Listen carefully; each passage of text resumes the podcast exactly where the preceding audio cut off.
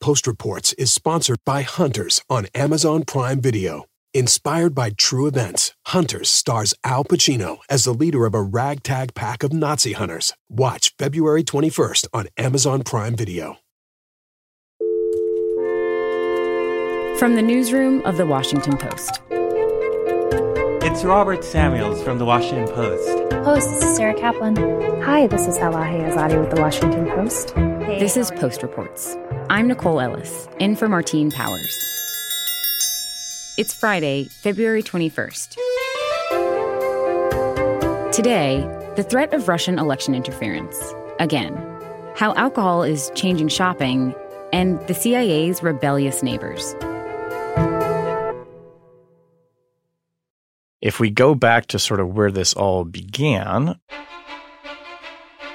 Shane Harris covers intelligence and national security for The Post. Last Thursday, some senior intelligence and national security officials gave a classified briefing to members of the uh, House Intelligence Committee in the Congress on election interference in 2020, which is obviously a big topic that people are paying a lot of attention to and there's a lot of anxiety about. And this was kind of a customary briefing to give members the lay of the land. And in that briefing, a senior official revealed that based on intelligence that the U.S. is collecting, Russia had, in her words, developed a preference for President Trump in the election. Didn't mean they were doing anything necessarily to try and get him elected, but they had a preference, and this is what the intel showed. President Trump did hear about this, right? What was his response? Yes, he heard about this a week ago last Friday, which was the day after this briefing to members of the House Intelligence Committee. And actually, he heard about it from members of the committee. Devin Nunes, actually the ranking member on House Intelligence, had told the president, Look, we heard this briefing, and one of your top intel officials said Russia has developed a preference for you to win. And the president was very angry about this. Also, the president believes this idea is a hoax. He told intelligence officials on Friday in the Oval Office, You're being played. This is nonsense. Why would Russia want to help me? Very much a reprise of the things that he has said about the 2016 interference. No, Russia did not help me get elected. Which, of course, intelligence agencies deemed was also engineered to try and help him win. You know who got me elected? I got me elected. Russia didn't help me at all. Russia, if anything, I think helped the other side. So getting angry is one thing, but what did he actually do about it? Well, so the next day on Friday, there's a briefing in the Oval Office uh, with President Trump and his acting intelligence director, a guy named Joe Maguire. And the president lights into Maguire saying, Why am I hearing about this not from you? What is this Russia hoax business all over again? Told him, You're getting played. Uh, there's no way Russia's trying to help me. And really gave him a dressing down and it was basically at that moment we understand that the president decided Joe Maguire was out. He was not going to nominate him permanently to fill that post. And Trump went with a guy named Rick Grenell. Who is Rick Grenell and what are his qualifications for this job? It's my great privilege to say welcome to the White House for the swearing in of the 29th United States Ambassador to Germany, Richard Grenell. Well, he is currently the U.S. ambassador to Germany. He has held some other high profile positions in the past in Republican administrations. He was a senior person at the UN uh, in the Bush administration. He doesn't have a lot of intelligence experience. Uh, in fairness, neither does Joe Maguire, the guy who he replaced. But he is a fiercely loyal and vocally so supporter of Donald Trump. Thank you, Mr. Vice President, and thank you, President Trump, for the faith that you both have put in me. I will not let you down and I'm ready to work hard. This administration is totally focused on the American people. I saw the president in action last Friday, and if every American could see President Trump negotiate, they would be wildly supportive of having him as their representative in the White House. This is a man who's totally focused on the American people. Grenell is probably most known uh, for a lot of Twitter tirades that he goes on, Twitter flame wars that he gets into with journalists and people that he perceives are being unfair or hostile to the president, including some of my colleagues here at the Post, and has this profile of being somebody who is not just staying within the sort of narrow confines of being ambassador to Germany. He weighs in on lots of other foreign policy issues about Iran, about other things that are going on in Europe, the perceived slights by European leaders against the president, sort of berating other European leaders for not spending enough on defense. These are all kind of issues that the president uh, bangs the drum on a lot, and Rick Grenell is sort of a voice in Europe for the president and for the White House, and particularly on social media. But he's not going to be the permanent director of national intelligence, right? We don't think so, right? He is so he's the acting director, uh, and under law, what's called the Vacancies Act, the president has until March 11th to formally nominate a permanent replacement. And Rick Grenell has said that's not going to be me. And I think that is reflects, according to our reporting, some belief inside the White House that Rick Grenell might have a hard time getting confirmed by the Senate because he's such a polarizing figure. And do we know if Russia has already interfered in the 2020 election? We have heard comments from intelligence officials, and I think some of these have been public as well, that there is maybe we could even call sort of just an ongoing effort by Russia to, you know, seed social media with disinformation. That's almost become kind of part of the background noise, frankly, at this point. And we have heard officials say that other countries they believe as well might try to intervene in 2020. What we haven't seen is anything of, of great specificity yet. But what we're understanding from this briefing that happened last week is that there is at least some intelligence that gives analysts the leads them to the conclusion that Russia is sort of looking at the field of candidates right now and at least has a preference that Donald Trump be the one who wins, that they think that his administration continuing another four years would be most advantageous to their interests. And what's Russia saying about all of this? Oh, Russia says they put out a statement. The uh, the Kremlin spokesperson saying these reports were, you know, more paranoid uh, delusions. It's you know silly to think that Russia is intervening in the American political system. It's exactly what they've always said. It's just deny, deny, deny, which is what you would expect.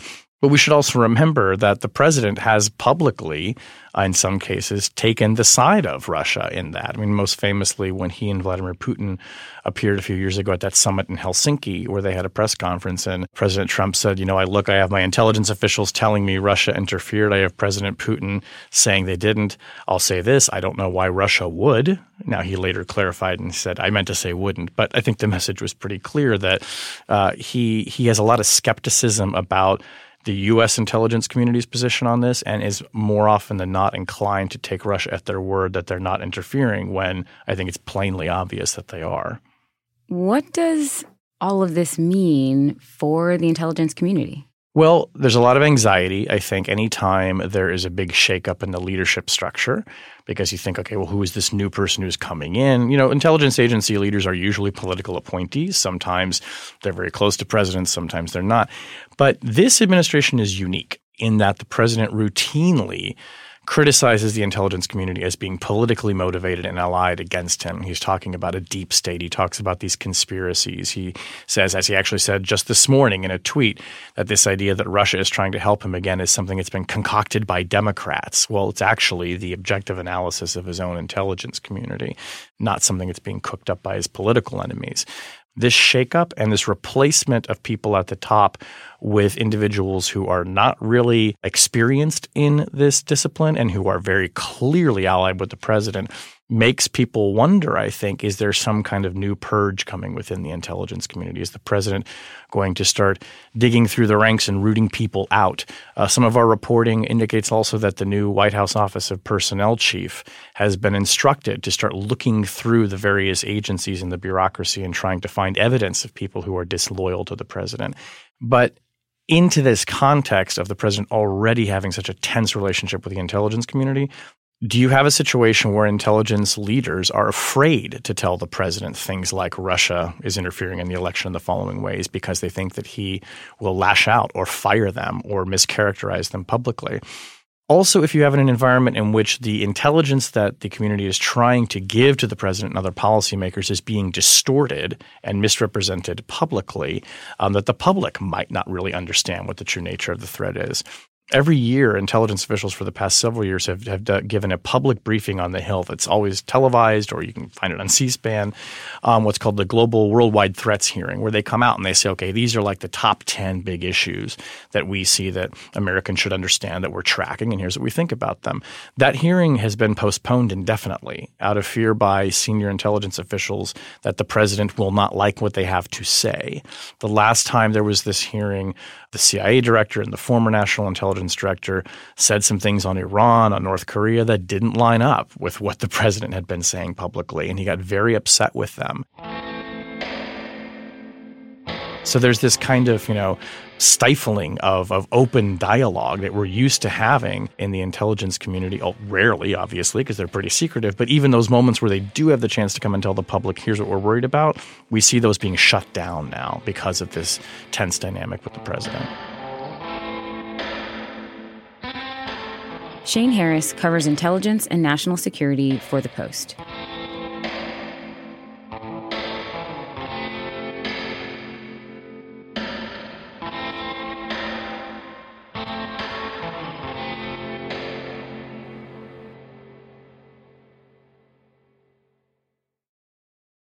Across America are embracing drinking as a companion to shopping.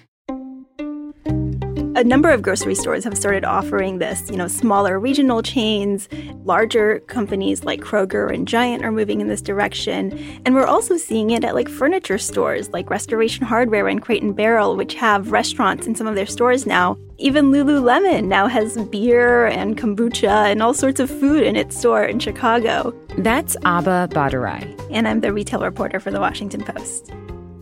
This has been a trend that's been percolating quietly for a few years. I first noticed it at the Whole Foods where I go shopping. They started having these events on Wednesday where you could go throughout the store, have a few glasses of wine, and then pile up your cart with stuff that you didn't necessarily need more and more retailers are going in this direction. They're becoming more and more desperate to get people into their stores. And I think providing alcohol is a double whammy. It gets people in, it provides an experience that you can't get online. Um, and at the same time, it kind of liquors them up, it makes them spend more freely.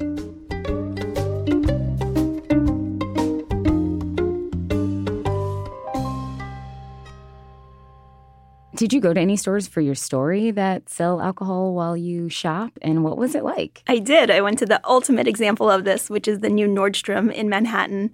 It has seven restaurants and bars, one on each of its seven floors. And I think the crown jewel here is a huge bar in the middle of the shoe department that's called the Shoe Bar. They sell cocktails, they sell chicken wings, and it is always packed full of people.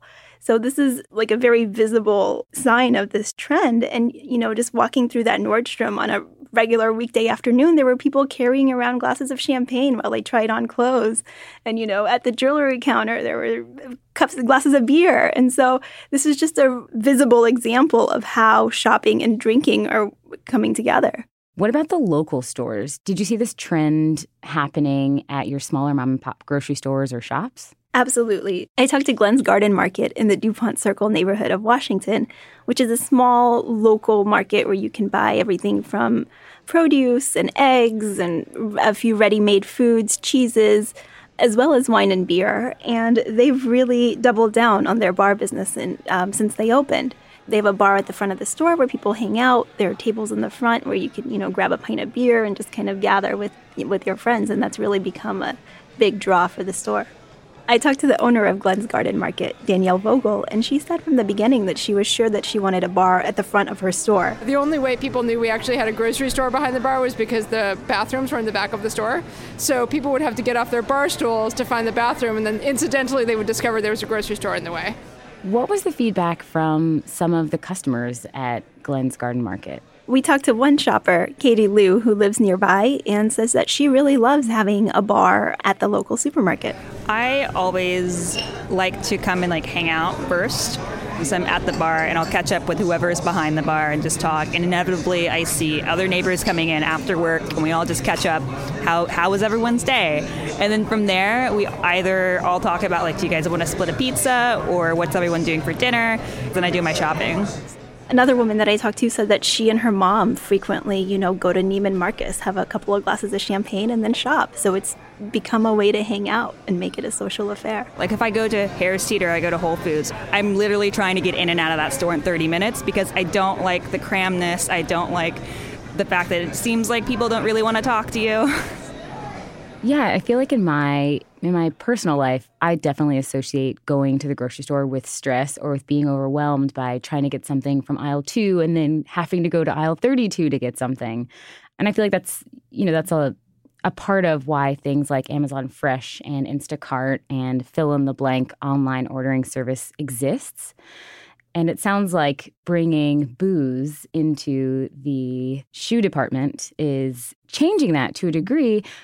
But I'm curious what critics have to say about this. Critics say that the trend is troubling and out of touch given the rise of sober, curious culture and just the number of Americans who are trying to be more deliberate about why they're drinking, how they're drinking, and when they're drinking. We know that alcohol consumption is down about 1.6% worldwide. And we also know that one in eight Americans is an alcoholic.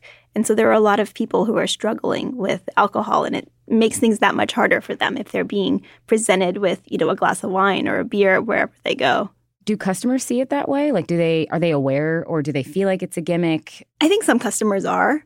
Um, some absolutely see it as a gimmick, one that they don't want to take part in, and so they'll avoid stores that sell alcohol. I mean, perhaps they're struggling with alcohol, perhaps they're trying to stay sober. And so this becomes one more challenge for people. You know, you can't even go to the supermarket to pick up a gallon of milk or try on jeans without having alcohol sort of shoved in your face. What do you think it says about the retail industry that stores are kind of pulling out all the stops to try and keep people in the store? I think it speaks to sort of larger changes that are happening in the ways that we shop. I think retailers on the whole are more and more desperate to get people into their stores. More people are shopping online because it's convenient, it's easy, and it's taking more and more to get them into their stores. We're seeing everything from indoor climbing walls to, you know, trunk shows and knife sharpening sessions, whatever it takes to get people in. Abha, thank you so much. Thank you. Abha Bhattarai reports on retail for the Washington Post.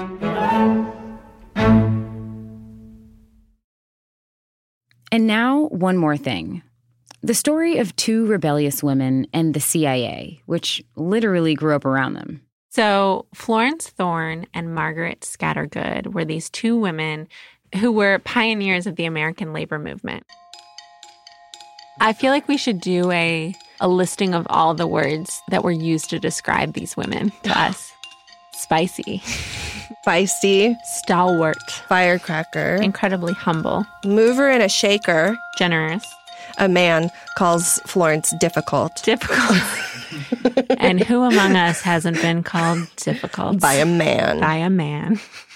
Gillian Brockell writes about history for the Washington Post, and Jessica Contrera is a local enterprise reporter. Florence Thorne was. She was the head of research for AFL, for the American Federation of Labor, in the 1920s and 1930s.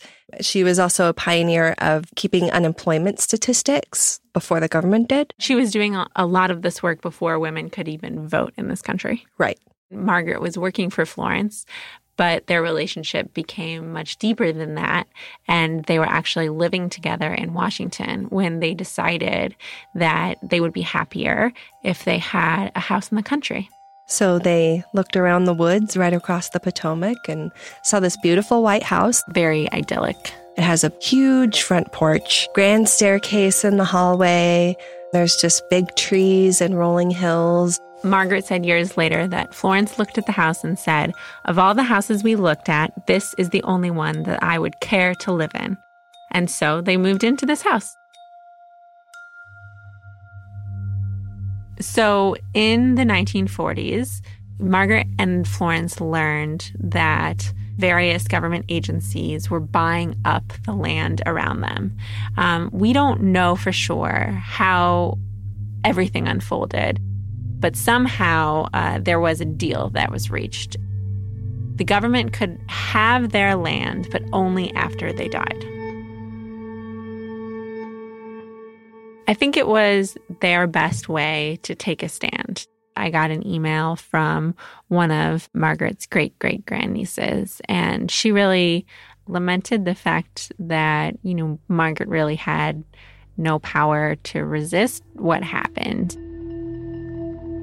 What they did together was research companies that unions were considering striking against. They were conducting their own covert investigations of these companies. It's interesting that they were doing this work, I guess, against institutions when kind of one of the biggest institutions was growing right next door to them. They just kept on being fun, rebellious old ladies while the CIA was built around them. Yeah, for 40 years, they lived next door to the CIA. Uh, so Florence died in 1973. Margaret continued to live on the property. Some of her family members moved into the guest house. They were they were somewhat radical like Margaret. And we know that Margaret was the one who was very opposed to what the CIA was doing. And you know when when Margaret was older and she was living in that house by herself, uh, the CIA would you know have people on their security detail do regular rounds just to make sure she was okay. So, Margaret died in 1986. At 92. At the age of 92. And at that time, the CIA took over the property. So now it is called the Scattergood Thorne Conference Center, named after the women. The CIA uses it for parties and team building retreats and conferences. Margaret didn't get to pass on her house.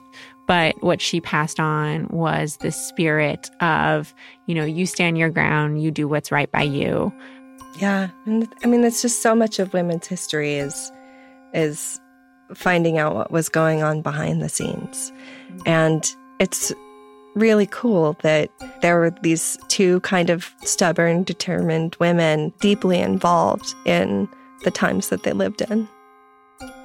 Gillian Brockell writes about history for the Washington Post. Jessica Contrera is a local enterprise reporter. And when the weather is nice, the facilities folks put out two white rocking chairs on the front porch.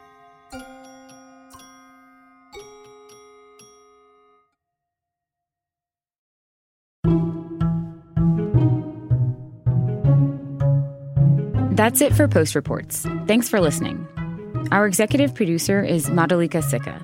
Our senior producer is Maggie Penman. Our producers are Alexis Diao, Rena Flores, Lena Mohammed, Jordan Marie Smith, Rennie Svirnovskiy, and Ted Muldoon, who also composed our theme music. The Post Director of Audio is Jess Stahl. I'm Nicole Ellis. We'll be back on Monday with more stories from the Washington Post.